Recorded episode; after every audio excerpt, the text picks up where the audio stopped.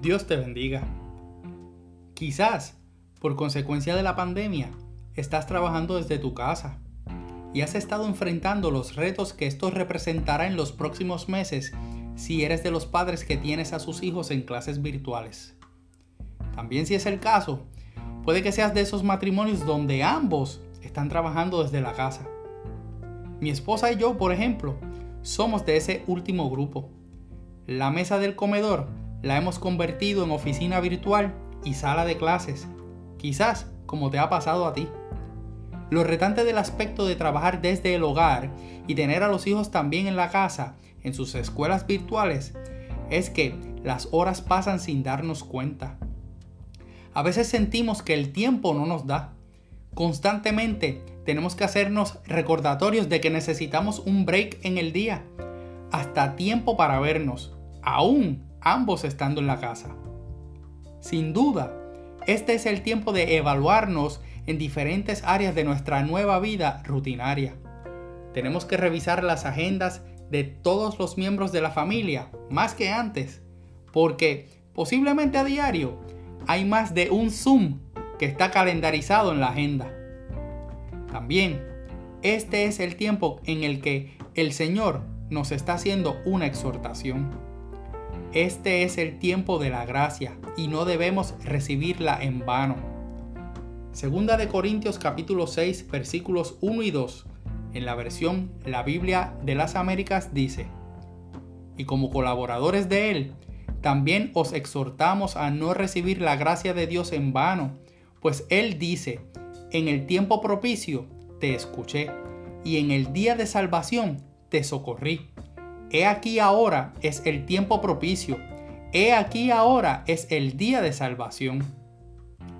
Nada más el hecho de que nosotros podamos ser considerados colaboradores del Señor es una enorme muestra de su gracia. Dios no me necesita. Sin embargo, desea hacerme su colaborador y a ti también. Y este es el tiempo para eso. Él desea que tú colabores con Él. Que cambies de ver series de Netflix y tomes tu Biblia para que leas acerca de las series que hay en su palabra. Te maravillarás de las tramas intensas y edificantes que encontrarás. Dios quiere que en este tiempo uses el Internet de tu teléfono para otras cosas más allá de lo que no aprovecha tu vida espiritual. Él desea que salgamos de nuestras bancas y en este tiempo metamos las manos en el arado, porque hay mucho trabajo que hacer mientras estamos en la gracia.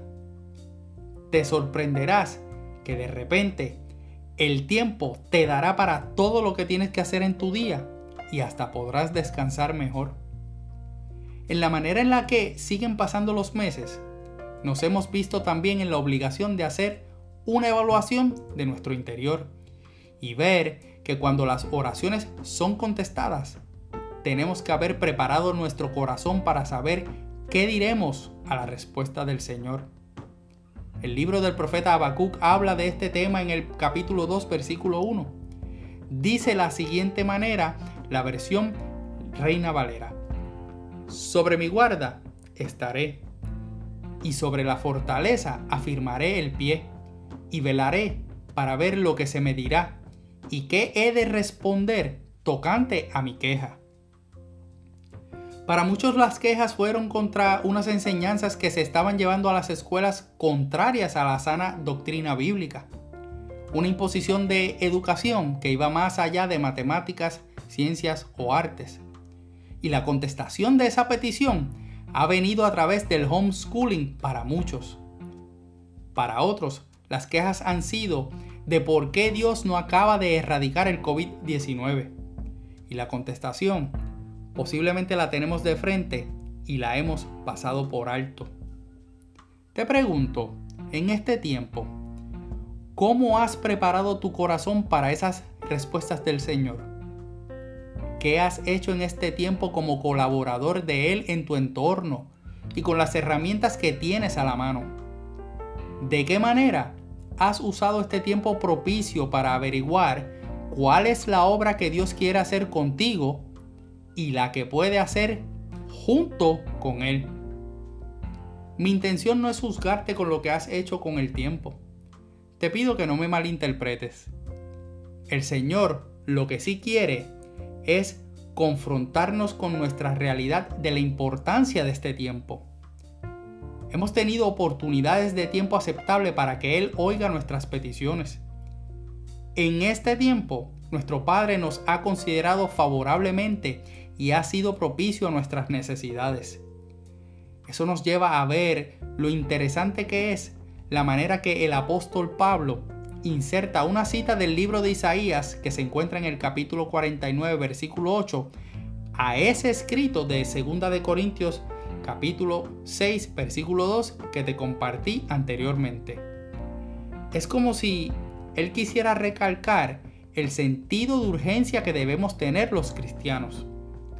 Este es el tiempo donde es un privilegio trabajar para el Señor y hacer las cosas para las cuales nos ha llamado. Porque este es el tiempo profético que nos ha tocado vivir, donde Dios mostrará su redención y el, progreso de dicha redención. Él dará el ánimo a los suyos como consecuencia de la aflicción de su iglesia. Y Él añadirá a los suyos en este tiempo.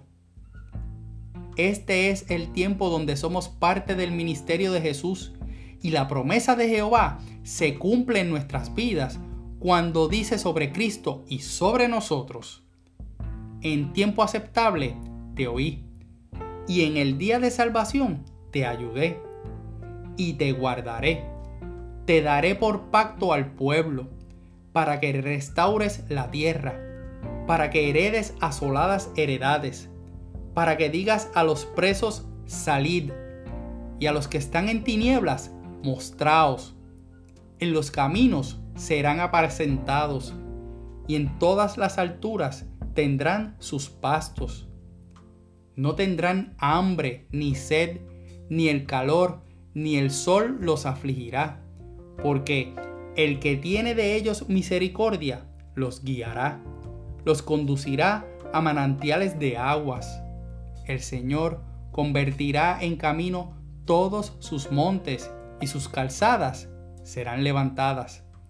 He aquí, estos vendrán de lejos, y he aquí, estos del norte y del occidente, y estos de la tierra de Sinim. Cantad alabanzas, oh cielos, y alégrate tierra, y prorrumpid en alabanzas, oh montes porque Jehová ha consolado a su pueblo y de sus pobres tendrá misericordia. Eso es Isaías capítulo 49, versículos del 9 al 13 en la versión Reina Valera. Qué glorioso es saber que Cristo se dio por pacto por su pueblo, por ti y por mí. Este es el tiempo que Él te restaurará este es el tiempo donde el Señor te libertará de tus cárceles. Este es el tiempo donde saldrás de las tinieblas a su luz admirable. Este es el tiempo donde en tu camino serás apacentado. Este es el tiempo donde tendrás pastos donde descansar. Este es el tiempo donde serás saciado. Este es el tiempo donde su misericordia te guiará. Este es el tiempo donde hallarás consuelo y Él tendrá misericordia de ti.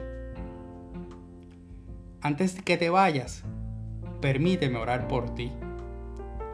Dios eterno, tú que vives y reinas y que tu nombre es sobre todo nombre, ayuda a esta vida que me escucha a ser vocero de las buenas nuevas de salvación y que aproveche el tiempo de la gracia como tiempo aceptable no solamente para sus peticiones, sino también para que le muestres a mi hermano y hermana de qué manera podemos ser colaboradores tuyos.